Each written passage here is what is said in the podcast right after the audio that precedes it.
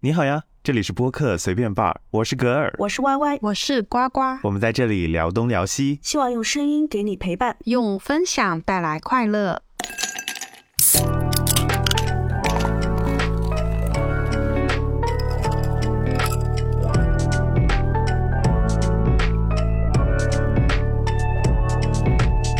最近呢，我们刷抖音出现了一种新颖的旅行方式，叫特种兵式旅游。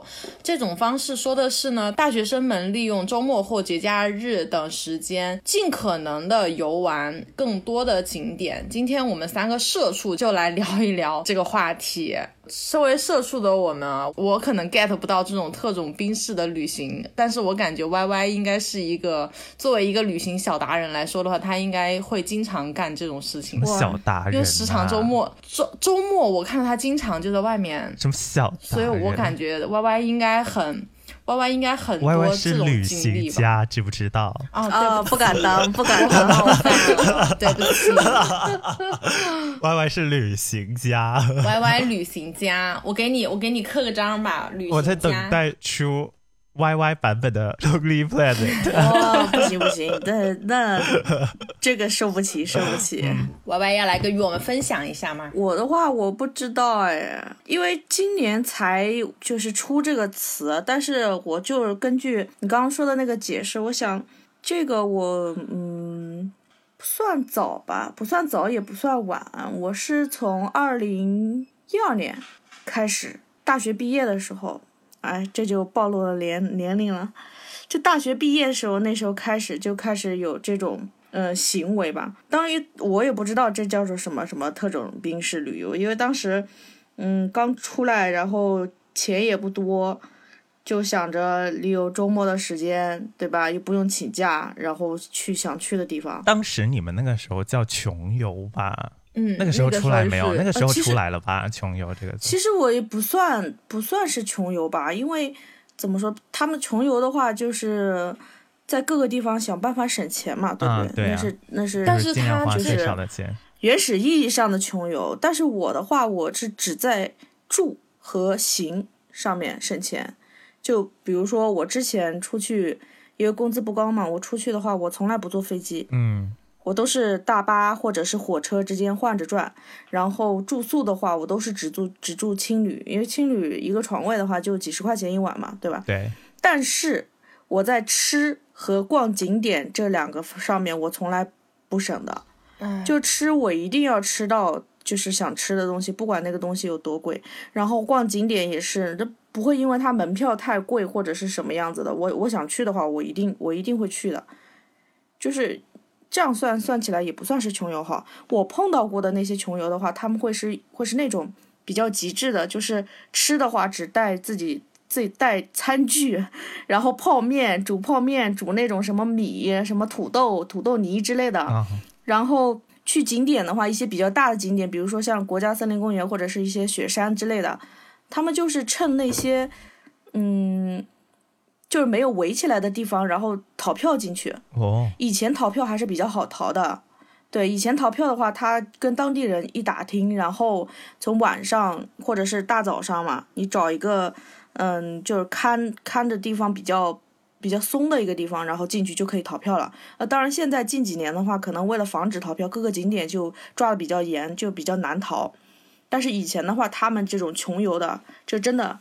能省的话就省的非常多，而且他们有一个群，就是会在里面各种吹嘘自己，什么花了几十块钱游了某一个地方，什么十天花了五百块钱去玩西藏，什么之类之类的，这种帖子以前非常多。太可怕了！但是我觉得 Y Y 这种原来他的这种嗯旅行方式，我觉得确实我感觉挺像特种兵式的旅行，哎，真的。就是尽可能对，尽可能在有些地方省，但是有些地方我一定要品味到，就是疯了一样的，就是能花的我一定要花。对，因为如果你就是体会不到，你想看，你除除了除了就去那个那个地方你去踏一脚之外，其他的你都都为了省钱而不去体验的话，那只能说是特种兵，而不是特种兵式旅行。你把旅行就直接就就化掉了，你就只为了当特种兵而当特种兵了，不是吗？你知道他们住宿的话，他们是在海底捞睡一晚哦，就是现在的这个特种兵式旅行，他们连那个旅店也不去住，好像就是直接在海底捞里面借宿。那我看见的有一部分人是这个海底捞大冤种吗？真是的。就可能在里边就是点晚上只点几个菜这样子，然后在里面借宿一晚去那哇，个我以前知道的还是就是类似于火车站那嗯边的麦当劳、啊麦当劳、开肯德基这种会比较多一点，因为大家是为了等车嘛。嗯又等然后就车懒得快嘛。对，然后还有在车站里面睡的，对吧？那那那是很多，但嗯，这种现在是啊，也可以哈，点几个菜 然后睡一晚上。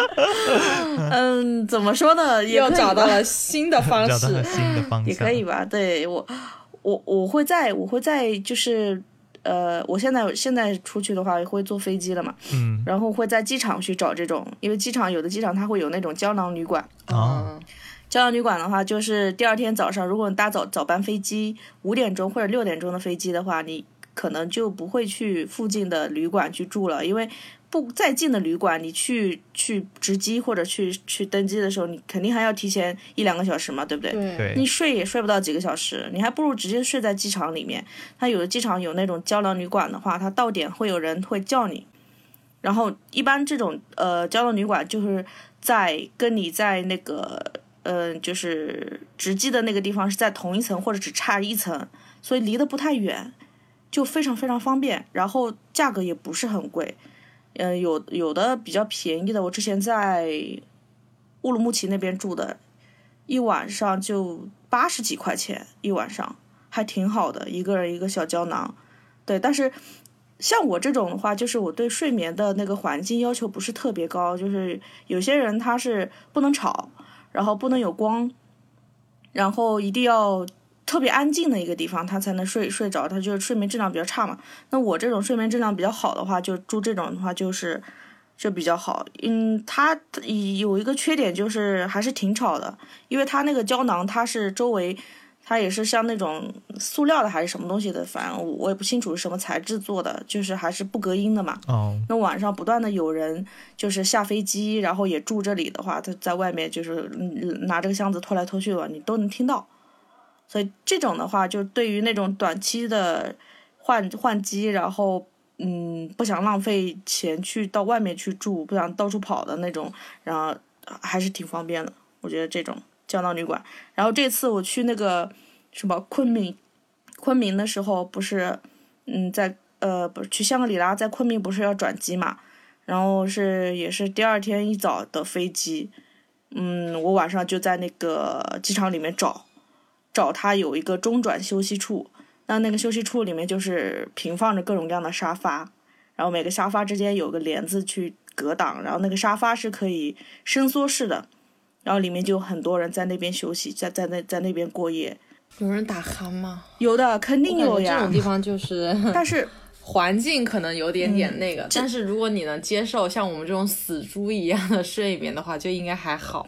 对对对，但是就对睡眠有嗯要求的就不行。睡眠有要求绝对不行，因为吵还是很吵的。那我我我对睡眠没啥要求的，我都是就感觉那天晚上其实睡得不太好。被捞起来，我感觉。，对对，因为因为你知道，他那个休息室旁边就是大厅，就是那个整个，嗯、哎，我不知道怎么形容，就是整个那个机场，机场它不是旁边有那些什么，有好几层嘛，好几层中间不是有个空旷的一个大厅嘛？他他的那个床就离着那个中间那个空旷的那个地方很近，所以下面有人讲话，他就无限的放大，你知道吗？旁边听得一清二楚。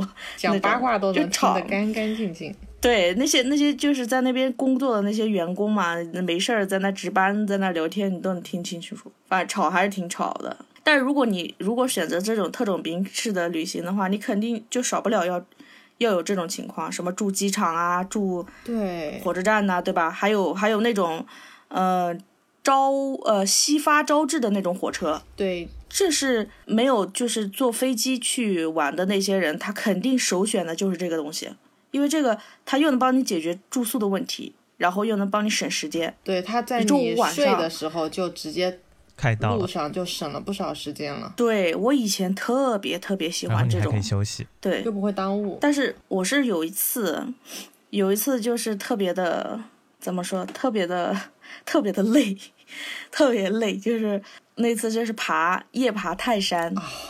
我也是服了你。嗯，我是周五的晚上，就当天下了班之后，直接就奔到火车站，嗯然后坐那个卧铺嘛，坐卧铺，然后到了那个，嗯、那个叫什么来？泰安啊，不是，也不是泰安，是先到了他的那个省会城市叫啥来着？呃山东，嗯，叫什么来着？大明大明湖那个 那个地方，啊，济南，济南，对对，对对，济南。就是先坐到济南，坐到济南，因为我们是想着夜爬泰山嘛，夜爬泰山的话就就周六的晚上去爬，然后那我周六白天一天，我还可以在济南玩一天，嗯，嗯对，吧？然后我就靠就到济南，其实那天星期五那天晚上也没睡好，因为火车上还挺吵的。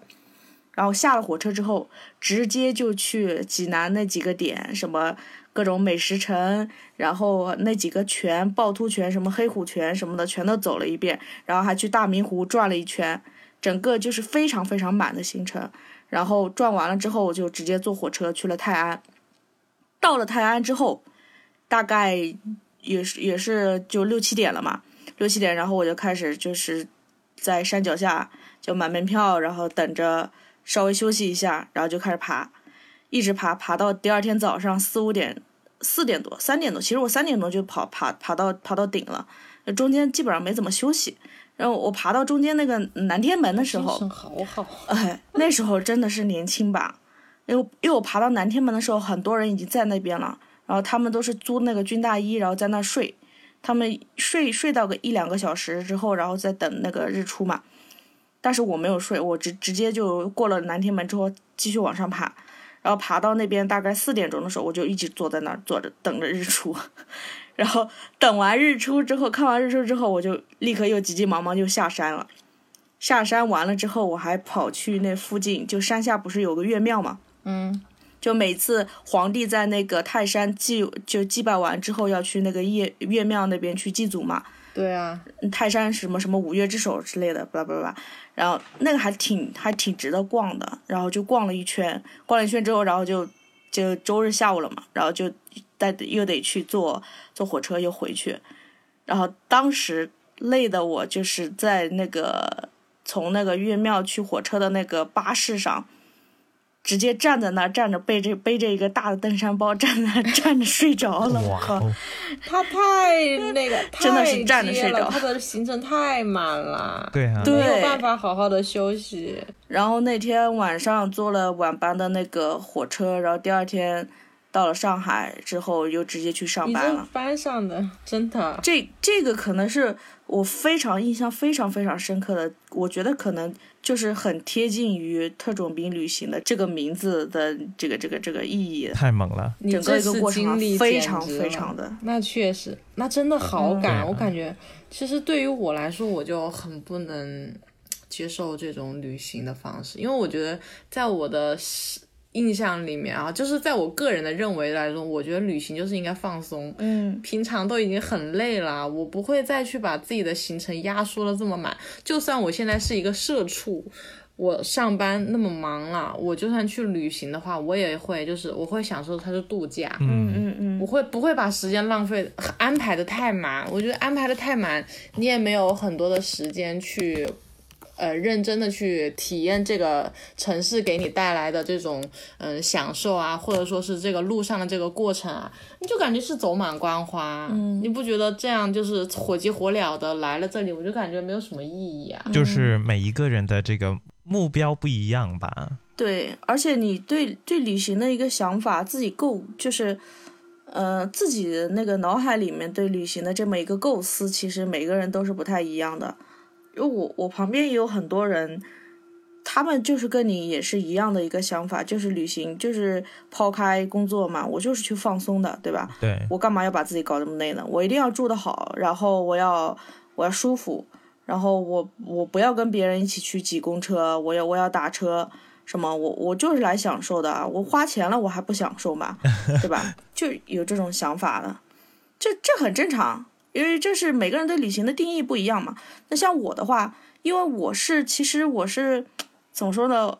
我是属于那种真的是身体在地狱，心灵在天堂的那种感觉。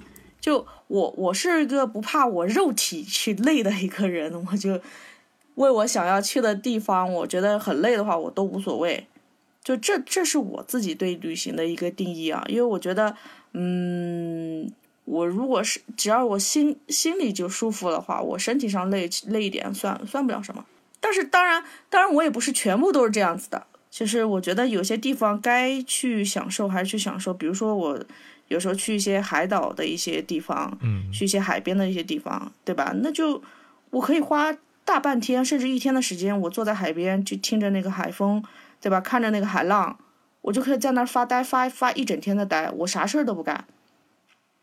但是这对我来说也不是浪费时间，跟跟我之前那种那种什么特种兵式的那种旅游，一下子一天去好几个景点，对吧？这也是偏差挺大，但我觉得自己开心就行，怎么享受怎么来嘛。这主要是主要是现在，嗯，是是因为什么东西带起来？我觉得啊，我觉得是因为航空公司出的那个随心飞带起来的，因为毕竟毕竟大家就是平时请的假也不会，老板也不会让你天天请假出去玩。然后这疫情三年，对吧？大家也被憋的憋得太厉害了。然后航空公司呢又不断的出这种随心飞，然后你周末的时候，对吧？你周五或者是周六，周五晚上或者周六的早上飞过去，然后周日回来，来回飞，其实比坐火坐火车要舒服多了。但你还可以去一个比较远的地方去玩。那这种的话，大家就比较喜欢这种旅行方式，特别是对我们这种社畜，只有周末的有时间的这个这种情况下，对吧？嗯。你关键是你，嗯，那些小长假你也干不过别人呀。那是。你买随心飞，人家也买，你锁位置，人家比你早更锁，你抢不过别人，对吧？所以周末出去还是比较多的。我觉得是大学生可能比较闲，就是本来呢，大学生是一个，呃，稍微有点小钱吧，可能，然后有些闲钱，然后呢又有些闲的这样子的一个群体，然后。结果呢，被封了三年，他就要在最后一年去把这些东西全部给我补回来，把三年失去的我要拿回来。然后于是就找一个周末，然后两天之内给我跑够十一个点，就是这一种状态。其实我之前有一次是，但是也没有到特种兵这么极致了，一天跑。十几个景点的这种东西，早上九点到，然后上午去五个，下午去五个，这种，嗯，真的是像训练一样。之前是去台湾了，那好像是第一次，然后也是跟一群朋友，然后又是我来计划行程。然后我也是把那个行程呢，呃，塞的稍微有点满，就是早上可能两个，然后下午两个这样子的一个行程，但是时间点呢卡得很紧，因为我们还要赶台铁嘛。但是你知道，就是如果一群人出去，然后会遇到一些突发的状况，然后还有呢，就是因为可能头几天那个行程比较满，大家都很累，呃，有时候你在一个点啊，可能。拍照啊，然后玩啊，聊天啊，吃点东西啊，那个时间呢就会错过这样子，嗯，所以就会导致状况出现了一些偏差，并且呢，我也没有在这个行程的这个时间点之间呢去有缓冲激动的时间，就导致对，就导致容不得错，对，就导致有一些时间表。就错开了，然后就没有办法。因为比较印象深刻，是因为我想走那个海线，就是台铁有一几班列车，它是分成一呃分成一段是走山那一边的，然后还有一段呢是走海那一边的。那走海那一边的列车的班车呢，只有几个时间点，那你要卡上，卡上了之后呢，你才能在呃那一段的过程当中，然后可以看到海嘛。但是就是因为前一天还是两天的那个行程安排呢太满了，然后大家很累，然后第二天呢大家又呃起的比较晚，于是乎就没有卡上。因为我印象中我记得好像是从台北车站，然后想坐八个小时的台铁吧，应该是坐到去台南还是高雄来着，就是坐到那一边。那因为是海线。然后没有办法，然后最后我们就只能坐高铁，直接坐到去左营，就是这样子。然后去到台南、高雄那一边之后呢，去到高雄那一边之后呢，又出现了一些问题，就是呃，女生刚好 出现了一些大姨妈是吗？对，来了月事，所以他们就呃不舒服嘛，就导致呢，可能有一些行程呢又要取消掉了。那可能也会也是由于之前的行程比较满，然后大家都很累啊什么之类的，那他们那一天就只好把大部分的景点就取消了，然后就去一两个点这样子散散步啊这样子的这个状态吧。但总的来说，那一次吸取的教训就是不要安排太多的景点，并且要留出一些缓冲和空余的这种 机动时间，因为你不知道会发生什么状况。嗯，但当然，你像说大学生体力好，对吧？有什么突发状况一下就可以解决的话，我觉得 OK 啊。还有就是像这种特种兵式的这种旅行的话，看你的目标是什么了。有的人就是可能去打个卡，去门口拍一张照。那大学。期间，我想把这里就是先看一遍啊，走马观花。那这个城市我以后了，我又想再来了，那我再慢慢过来去体会这个城市的风光，也是 OK 的。我觉得，就至少你去过一次，你有一点点的谈资啊，可以跟朋友呢去 讲一下。我我两天跑够了十一个景点，我觉得是铁人三项的好种子，至少去过，笑死。早上起不来，呃，八百米都跑不过，体测都跑不过的大学生，两天可以跑十一个景点，就觉得自己特别的牛逼。啊，我真我真的是我八百米，我很少很少能够就是及格，但是我我两天我能跑爬山。对啊对啊，我还能站着在车上。而且我跟你说，我那天晚上爬。爬，因为中间没有没有停顿嘛，我也没有买什么登山杖什么之类的。然后你知道泰山，它是一一直都是那种台阶，哇哦，然后一直台阶到顶嘛，七千多个台阶吧。其实我爬到顶部的时候，会很冷吧？山上。我的那个，如果你就是还好，你边爬的话，你一边爬的话就还好。但是如果你要在那睡的话，你就不能不带。那种对，所以就很多人租那个军大衣嘛。嗯。然后我记得我上去的时候，就是我第二天看完日出下来的时候，我的一条腿抬不起来了。然后我就问问了一下我那个呃一个学医的一个同学，然后他跟他说了一下我的症状，他说你肌肉可能受伤了，就有可能有点撕裂，厉害大腿的肌肉有点撕裂，导致我整个整个大腿就是你怎么努力都抬不起来。然后所以下山之前我就买了一个那个。五块钱一把的木头的那个登山杖，一步一步挪下去的。哇！我当时爬泰山的时候，也是大学的时候，我我是从十二点钟爬，我爬的受不了了，是旁边一个叔叔把我搀上去的。我跟我闺蜜是被叔叔抬上去的。我从十二从十一点多钟开始爬，爬到凌晨三点多钟，然后我们俩就受不了了，算了算了算了，然后就下，然后就就是下去还稍微好一点，上来是真的太多人了，当时。当时也是太多人了，嗯，是我高估了自己。但是确实就是旅游，如果安排了，我有一次旅行哈，就是安排的比较满。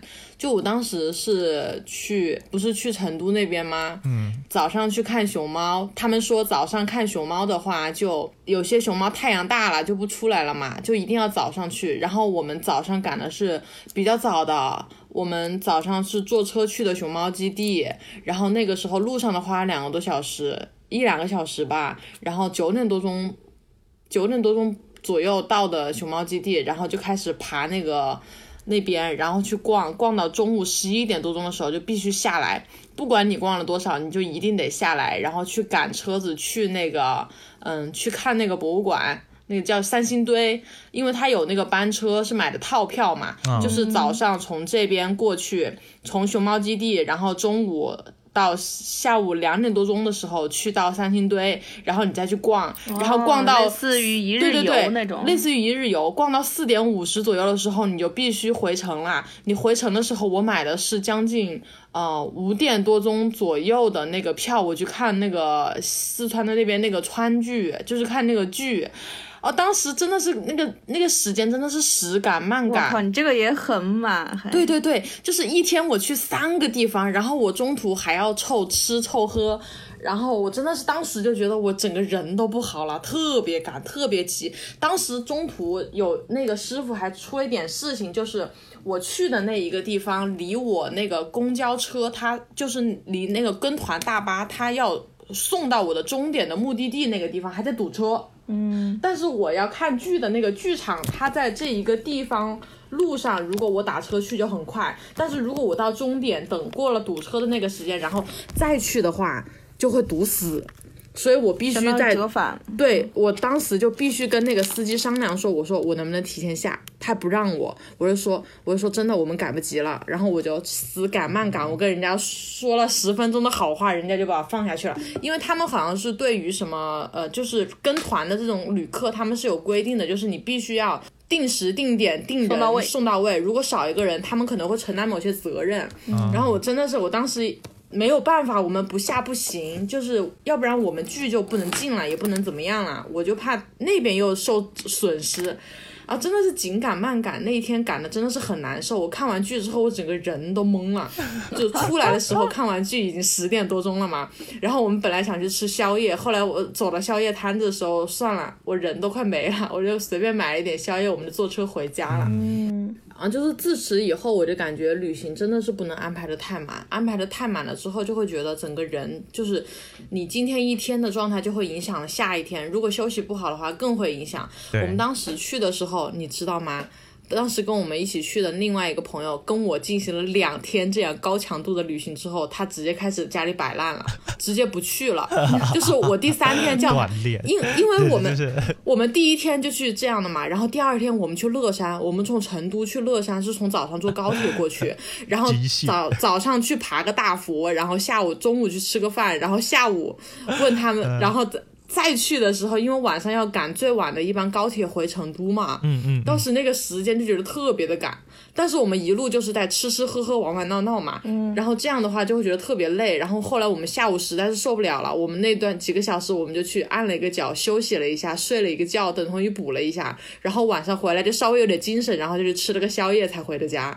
然后第三天开始，我那朋友就说我不去了，你们玩吧，我在家里待着了。就是我们再去哪儿他都不去了，就那种，就是把人干的蛮累。就是本来度旅行嘛，就是出来休息的，没有想到这日子过得比上班还辛苦，对 啊对啊，腿是没有停过的，就不能然后就觉得很难受。点就你一定不能对，特别是如果有一点点点意外的话，就很难受。是的所以这种我感觉真的是可能只有这种，嗯，就是我们真的是接受不了这种这种事儿。嗯我可能就是出去玩机会多了吧，啊，就你你你们可能听听过，就是我一天去很多很多个景点，但是我所有的景点都不是卡着点去的，我都是就是去完上个景点之后，发现有时间我再去下一个景点，嗯嗯，所以一天能够去这么多景点。我之前也也是遇到过呱呱那种情况，呃，我后来就改了一下我的这个计划，就以后出行的这些计划，我我就是呃上一个景点我会给自己预留很很长的时间，就比如说他说他去熊猫基地和去三星堆嘛，那如果是我的话，我我可能我现在我以前可能会把它放在一天嘛，但现在的话我可能不会放在一天，因为我知道就是，呃，熊猫基地这个地方，如果你想玩好的话，想跟大多看几眼大熊猫的话，你那个时间你是必须要花的。对啊，而且它跟市中心它是它是有一定距离的。然后三星堆这个地方呢，它也是不在成都市中心，它是在呃广广元那边，它也是另外一个地方。所以你来回这个路上，你都已经浪费了很多时间。然后你在那个景点，你需要呃沉浸式的去玩的话，你肯定要至少要准备四五个小时以上，对吧？是的，那这一天你你想想这个时间就来不及，所以我现在的话，我会把，嗯、就是呃，现在不是有很多那个攻略嘛，嗯，攻略上他会推，他会跟你说你这个景点大概需要玩多长时间，我会在这个时间上面去加两到三个小时。比如说，他说这个景点我推荐玩三个小时，那我可能想我自己大概需要四到五个小时。呃，如果四到五个小时，我我再再看下一个景点，如果再需要这么长时间的话，那我一天可能就不会安排这两个景点。嗯，比如有的有的人说啊，那我这好不容易来一次成都，对吧？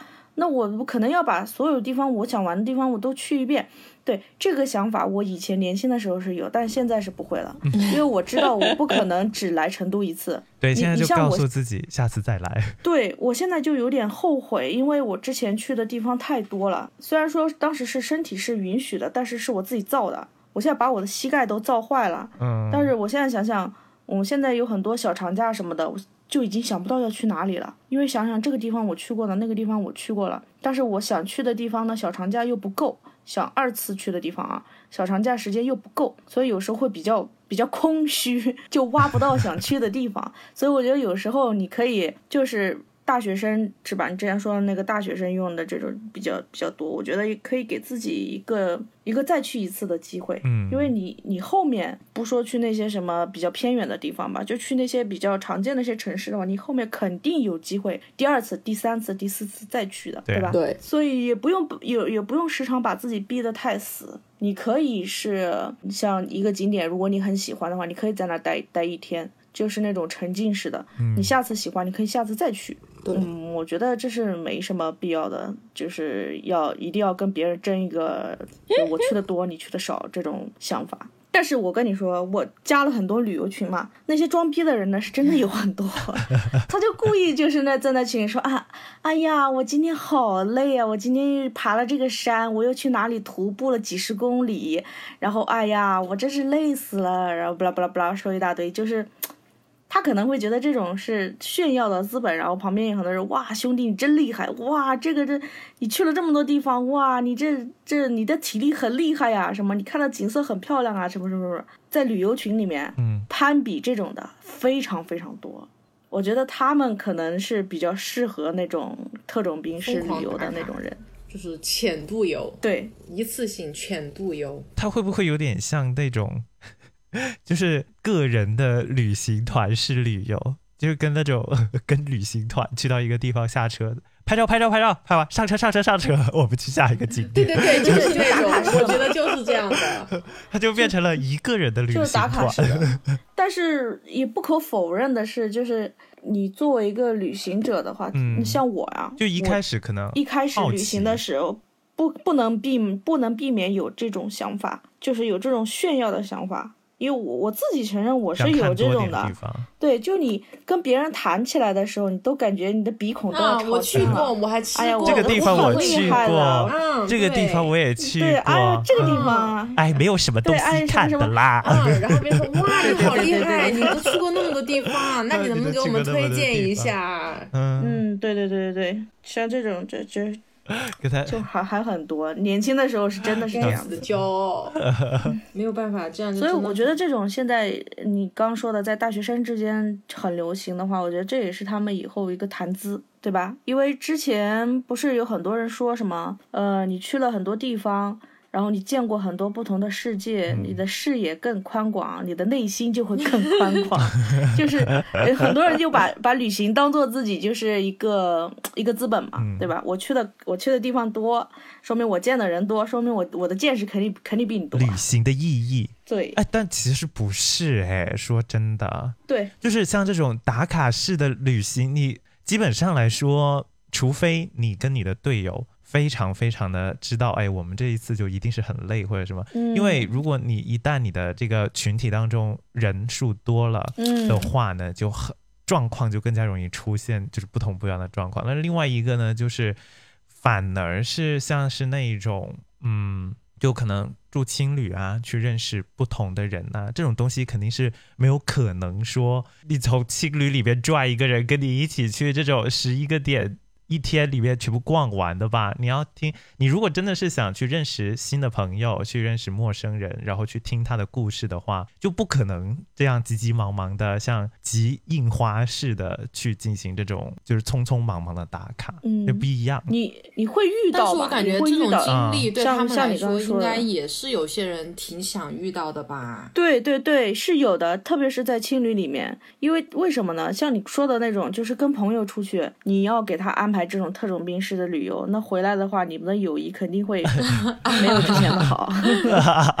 这真的是，他那朋友可能会觉得我疯了，我怎么会跟你一起出去玩？他说你怎么会是这种人哇，好累啊、还这么累，这么辛苦对，所以一般这种在青旅里面，他去寻找一个搭子会比较多一点。他自己出去的话，因为大家到青旅来里面来玩，大家都有一个共同的认识，肯定是可以。大部分人啊，我只我我也只能说是大部分人是吃得了苦的。啊、还有就是大部分人是想要在短时间内去他想要去的地方的。哦，所以你肯定在青旅这种地方，你是会遇到这种搭子，就是愿意跟你一起打卡。啊，就比较容易，而且这种搭子绝对不会少，就是你你一问的话，可能一呼百应的那种。吼吼哦，就或许有的人他可能他可能就是说，呃，比如说我一天我想要去哪些景点，我列出来了，那有哪些人想要跟我一起去？那有的人说这个景点我也想去，我可以跟你一起去这个景点，然后那个景点我也想去，呃，那另外一个人可以跟你去另一个景点，所以你一天去不同的景点可以约不同的人，这也是青旅里面比较大家比较喜欢的一一个原因。好像也是，就你可以约在不同的景点约不同的搭子。因为大家在同一个微信群里吧。下一站我要去哪里了？我现在正在车上了，有谁现在在附近的吗？嗯要一起来吗？对对对对对 反应呢？对对对对对，嗯这种就是 是他便利的地方。那也挺好啊，的的。确也然是，后总会有一个人跟你一起，就不会那么寂寞，也会有一个人跟你一起分享你的，嗯就我感觉分就是在这过程之中，也会有人跟你一起分享啊就是有些人旅行，我我不知道 Y Y 旅行是不是一个人就会觉得会不会觉得无聊？就有个人可能在旁边可以跟你搭搭话，就觉得挺好的应该也不会无聊我都行吧？一个人真的，啊。我真的我真的都行，但是反而有时候我特我是比较喜欢一个人。有些人他是特别受不了一个人的，像我就受不了，我总要拉一个人跟我一起去。对他，他他觉得自己一个人会很无聊，吃啊东西或者是看风景，没有人跟你说话，对是非常非常无聊。但是像我的话，我是比较享受一个人的时光，我觉得一个人比自由自在。对一个人我吃东西不需要自由自在考虑别人的口味，对吧？我去这个景点，我我我走多少路，怎么怎么的累，我也不需要考虑别人是不是也跟我一样累。没错，是吧？所以我我出去玩的时候，可能我自己一个人和跟别人在一起，就是跟朋友一起计划出去玩，会是两个不太一样的状态。我以前就是一股脑，那时候很年轻的时候，一股脑出去，就是我一个人跟朋友在一起，我是一样的状态。我不管别人怎么想，我想要去的地方，我一定要去。你不去的话，你就自己去玩。你可以跟我在一起，你也可以选择不跟我在一起，你自己自己在边上歇着去。但是我一定要去。嗯，但是现在的话，就是嗯年纪大了嘛，哎，也不能作了朋友不用在一块儿，调这个的，对，然后也 是也我们要时刻提醒，就是去的地方已经时很有刻提限了醒自己去的地自己的菠萝方多了盖啊，已经去的地方多了，果已经灵盖老，已经劳损了。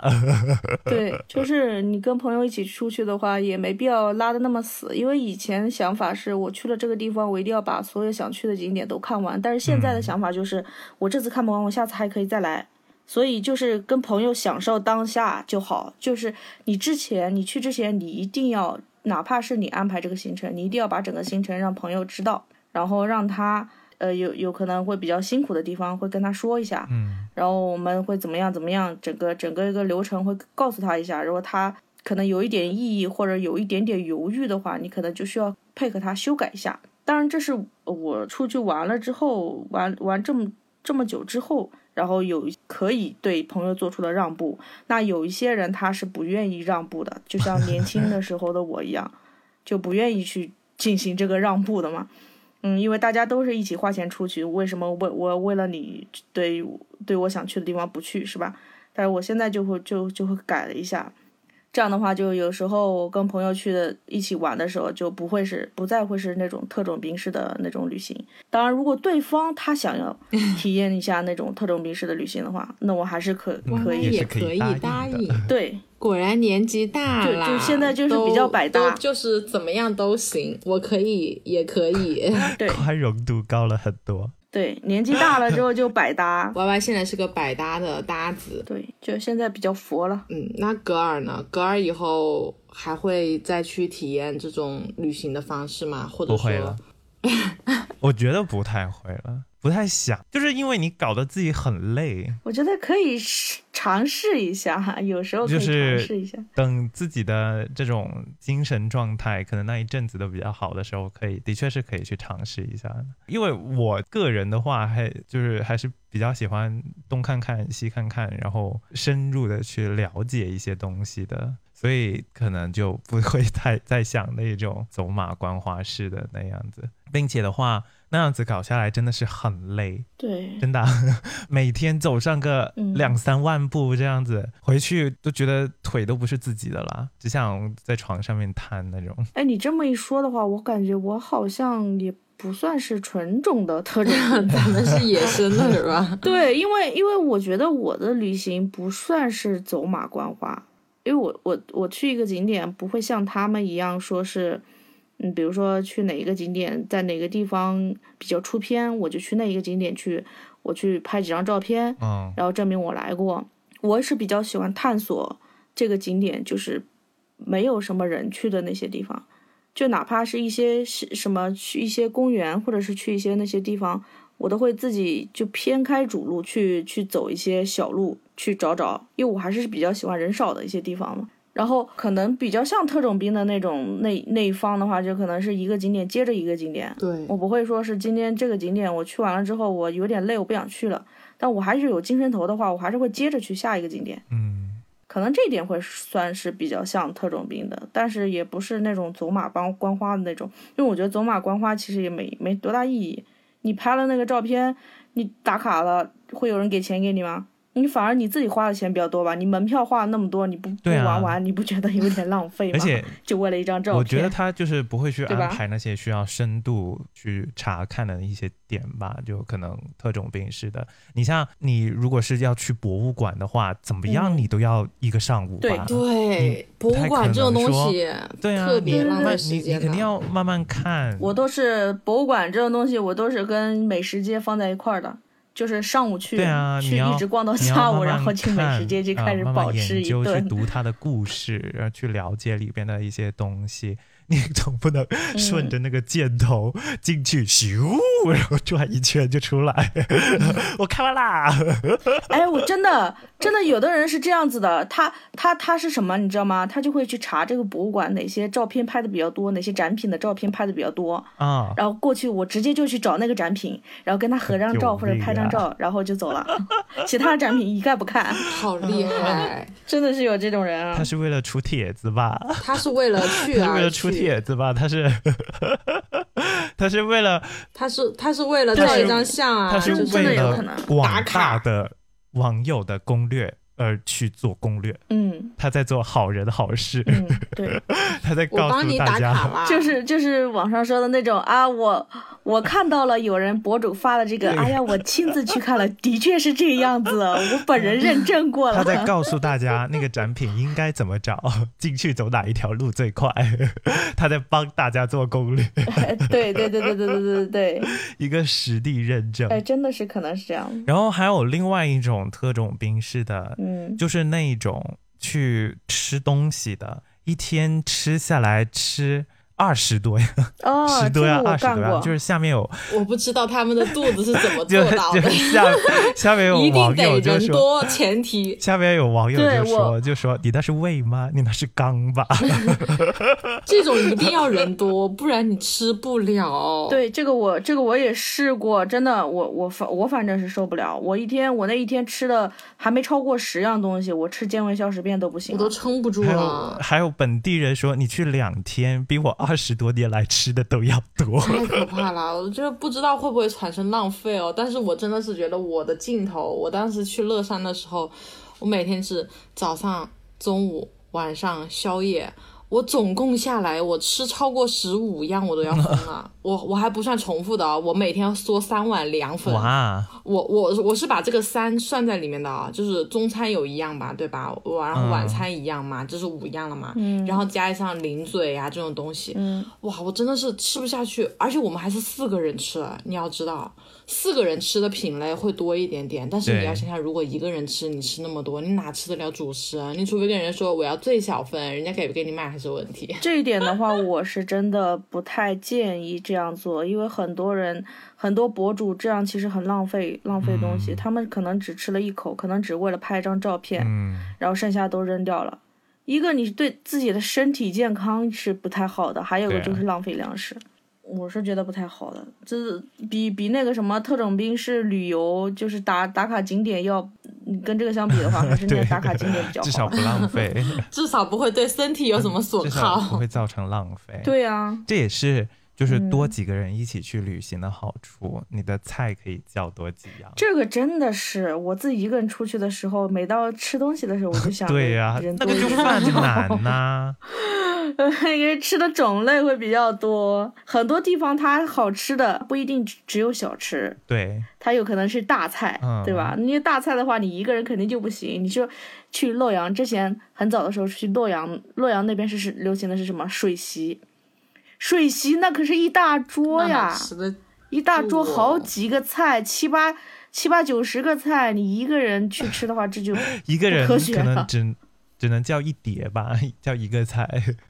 像我们，就只能像 皇帝一样吃菜，对而且他一只一个菜我在吃一想说，口，像我们嗯广东人是一定要有绿叶菜的，基本上就是你只能叫那种碟头饭，就是那种快餐饭，它配会会配给你配那种绿叶菜。如果是叫菜的话，你两个人胃口小一点的盒话饭，一碟绿叶菜，一碟那个最出名的菜够的了，差不多了。最多你再叫多一样，三样菜，然后嗯，基本上两个人人少就是这个样子，肯定够的了，对对对，不然就是浪费。哇，吃到撑。很多很多浪费了。现在就就是，所以我觉得这是不好的一个风气。很多人就为了拍一些东西，嗯，然后就所以我估计，如果他们不想就是造成浪费的话，可能从早到晚只吃小吃，但是小吃也没有尽量避免主食类的东西，尽量避免饱腹感强的碳水，但是。有些地方北你要知道方那种主食可好你知，道很多小吃哇，对啊它的小吃就是对对对，像北方那哎。种小吃就是碳水，我的妈呀！我去山西的时候就是小 吃就是碳水，你去对，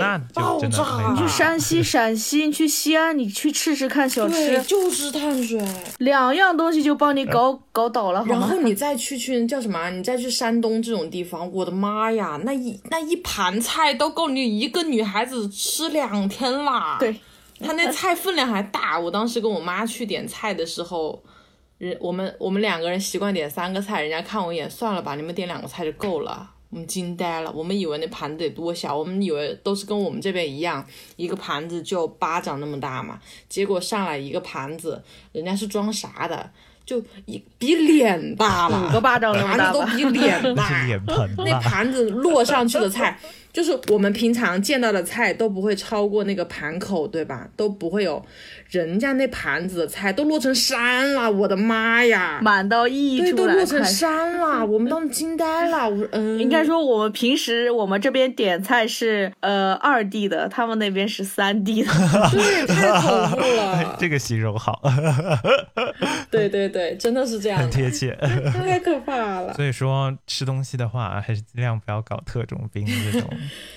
就你可以挑选性质的，嗯就是以旅行的方式的话，如果想只是想打打卡啊这种的话，其实是可以挑选这种特种兵式的旅行。嗯而如果是在饮食方面的话，就是还是希望跟朋友们一起，对，然后多叫上几个，慢慢的去品味一下这些过程，要不然的话就会造成一些浪费，对自己也会很难受。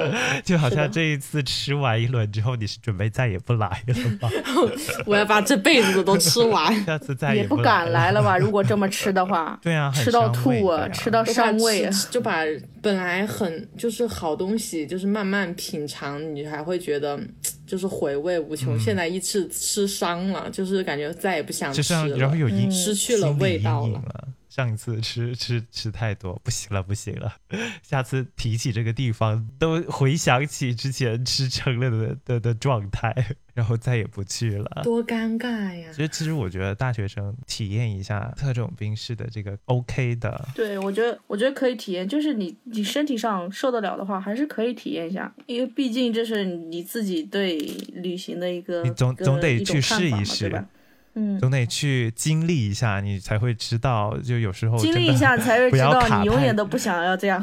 对对对对对，就是时间真的不要卡太死，可能去完两天回来之后要睡上个三四天。对他们都是这样的，真的，真的，我我跟你说，我之前就是我不是大概出去了玩了一年的时间嘛。我那时候就是，如果我有一天安排的特别满的话，我会在第二天我会在青旅里面睡一天，需要恢复一下，因为那时候时间时间非常的宽宽松嘛，然后我又一个人就可以自己好好把握时间，我可以在那边睡一天。嗯。就比如说我之前去从西藏那边去尼泊尔嘛，在尼泊尔那边待了一个月，然后回来我在西藏睡了一一一个星期，啥也没干，就每天出去溜溜食，然后睡觉。需要给自己恢复一下 HP 值。对，我觉得也挺好的，只要有时间。现在大部分那种特种兵式旅行，不就是没有时间嘛？是对吧的，没有时间才压缩成那样，我觉得还是可以的，可以把三年的，补回来。就带动旅游业嘛，也挺好的。体验过一次的时候，其实就知道了。下次再也不想体验了。对对对，重点是你如果就是成为了社畜之后，你上了五天班，你再这样子比上班还累，绝对不太可能吧？而且说实在的哈，你海底捞点那个菜，然后点汤底之类的，加加起来，可能也够你住一晚那个便宜的酒店了。如果人多的话还可以的。嗯，你比如说你四五个人，对吧？那住酒店就要两间房，但是你就一一个锅底就够了。那我们这一期呢，也讲了一下这种特种兵式的旅行的出行方式。其实对于大学生来说，这种新颖的方式也是一个比较好的体验。但是希望对于行程上的安排呢，也不要太过于紧凑，还是需要给自己留出一些充足的时间来进行恢复。嗯，也希望大家可以针对自己的需求来进行挑选旅行的方式。毕竟只有亲身体验过，才会知道其中的奥义。那么我们这一期的节目呢，就到这里啦，感谢大家收听这一期。如果喜欢的话，可以订阅我们的频道，给我们点赞，也可以给我们五星好评、留言互动，或者转发给你们的朋友们听。那我们下期再见啦，拜拜拜。